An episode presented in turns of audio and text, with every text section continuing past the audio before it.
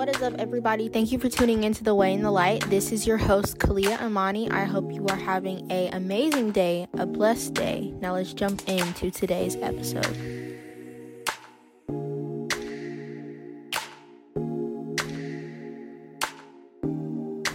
So, in today's episode, I'm actually going to be doing or talking about something that I actually spoke about at a FCA um, at a high school that I recently just spoke at. So I wanted to just come on here with you guys and share exactly what I told the students. Um, if you guys don't know, I do actually speak at FCAs here and there, and I love it so much. Um, but today's episode, as you guys can see by the title, it's called Track Star.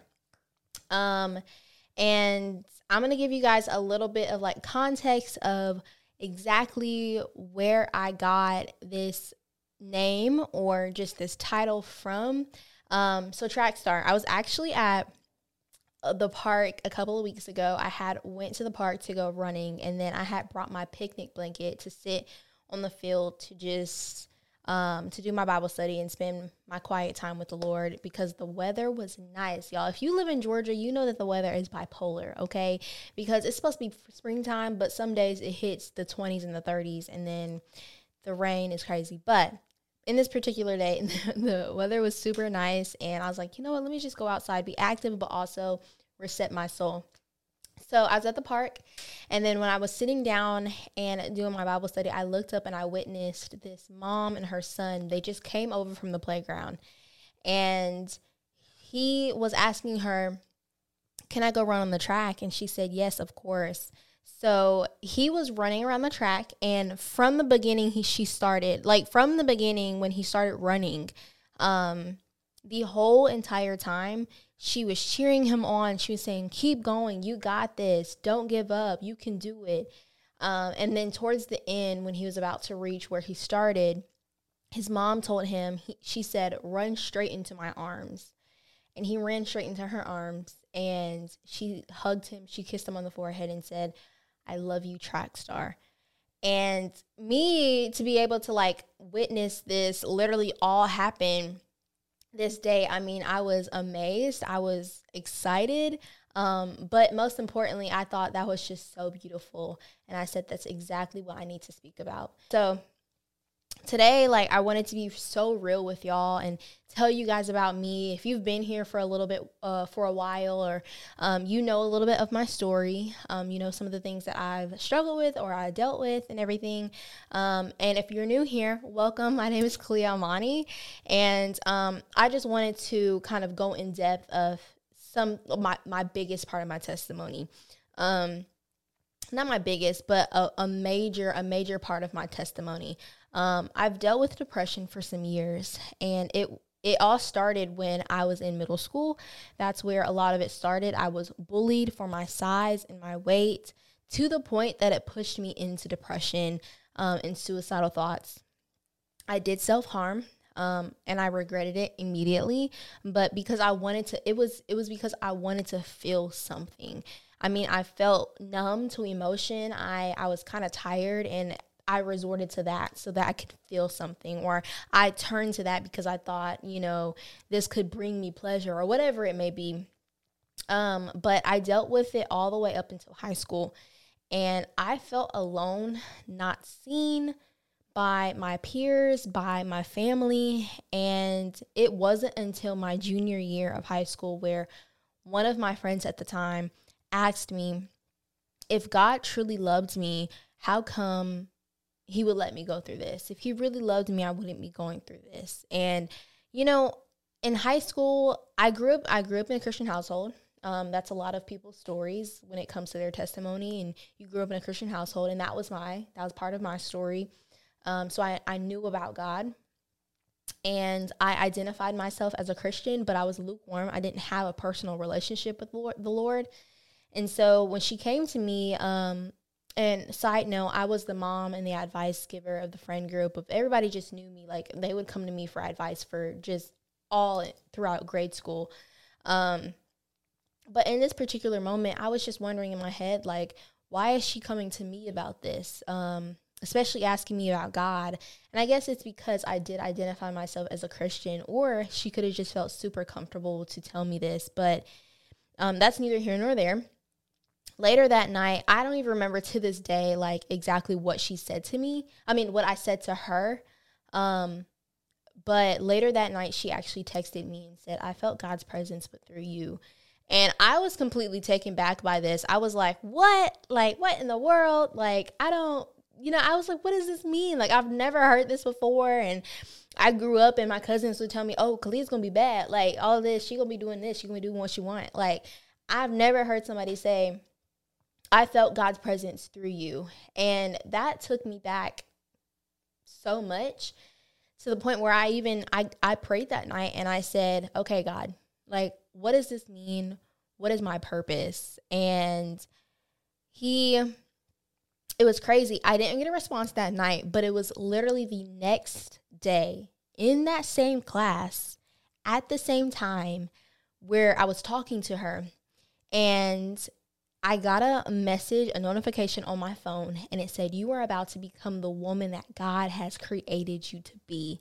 And I was like, What? Like, I literally remember me texting my mom, like a full blown paragraph of everything that happened. And I was like, Oh my gosh. Um, but I was so excited that that was a confirmation for me because for a while and so many times I, I, I was angry at God. I, uh, I resented him because I was like, why am I going through what I'm going through? Why am I suicidal? Why am I hating myself? And I, for a long time, I didn't like, I was angry with God. Um, and I thought that God used me and was treating me as a charity case that no one truly acknowledged. Um, and that's what it felt like with when it came to me and God. And a lot of the things didn't make sense to me. And so I prayed that night. And then when I got that message on my phone the other day, I mean the next day, it it blew me away. And it was it was amazing to just experience that, you know, because I wasn't expecting that to happen. Um, I just kind of prayed and just left it alone. But it that wasn't the moment that wasn't the turning moment for me when it was um me giving my life to Christ. That was not the, like the breaking moment. That was just one of the exciting moments that today to this day and for the rest of my life I'll be able to share um, with anybody. But it was a couple of more days and I think I was crying so hard. I was bawling myself out, bawling my eyes out in my room. Um, and I remember just getting down on my knees and saying, Lord, I don't know what else to do. I've tried everything. I've tried finding happiness in relationships and friendships and doing things of this world, and nothing is really satisfying me. Nothing is bringing me to joy. And I was like, God, I've tried everything and nothing lasts. And I was like, God, I don't know, I don't know how to do it. I don't know how to trust you, but God, I give you a chance. And from that moment, that's when my life started to really shift, was when I invited God into my heart. Lord, come into my heart. And that's when my life really started to take a shift, take take a turn, and started to change for the better. Um, I wanted to go to the Air Force. Actually, um, I wanted to become a midwife. I wanted to deliver babies because I have a nurturing spirit and I just I love babies and kids and everything. So I wanted to go into the medical field and become a midwife. But my junior year of high school was when it was brought to my knowledge where God really truly needed me. Um you know, like I told you guys, I was always the mom, the advice giver of the friend groups and actually growing up, I was so embarrassed of my voice. Like I hated it. I feel like I felt like my whole life, like I sounded like a little kid. It didn't matter like how old I got or um, what age I was. I literally felt like I always sounded like a little kid, and I I did not like that because in my mind, people didn't take me seriously.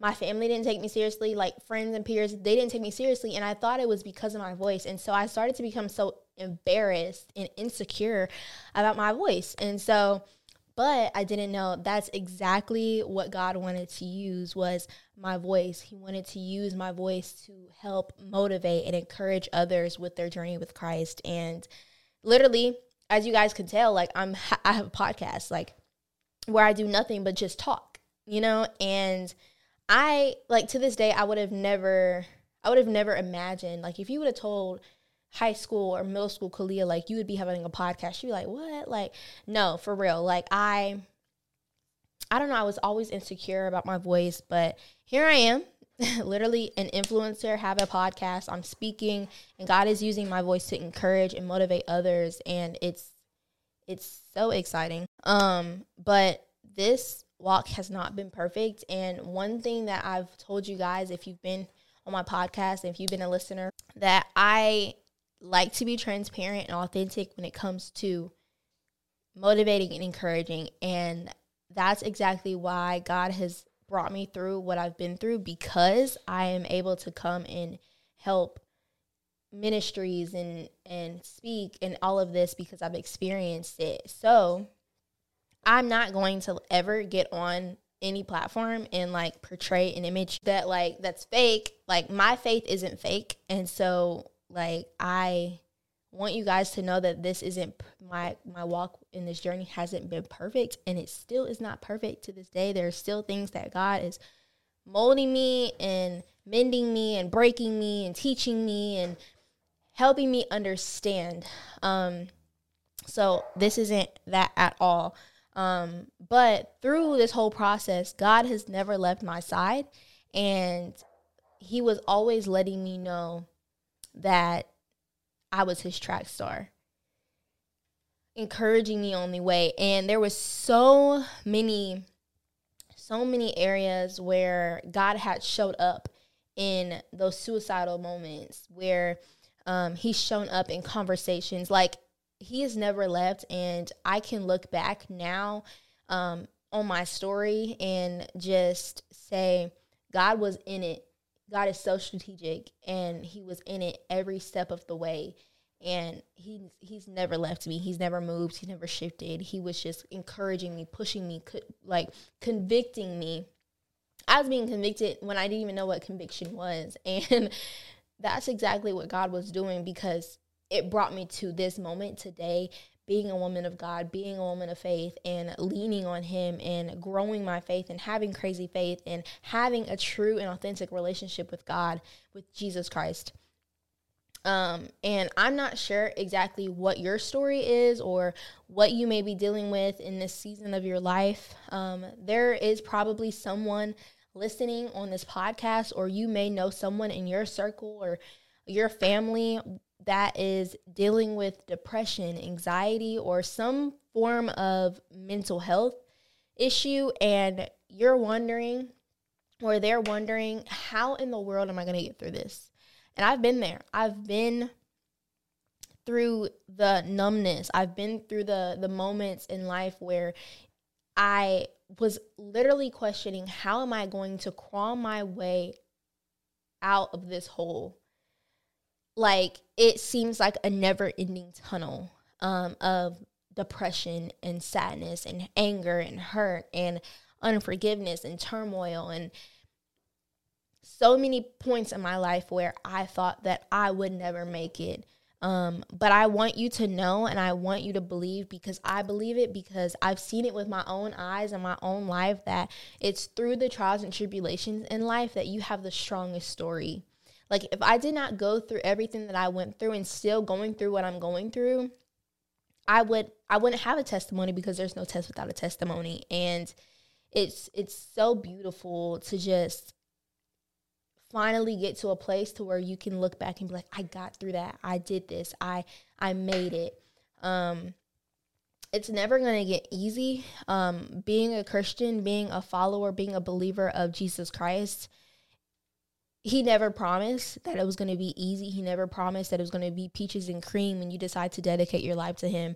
And that's not it at all. But when you have a true and foundation and a relationship with Jesus Christ, you understand that joy is everlasting and happiness is temporary.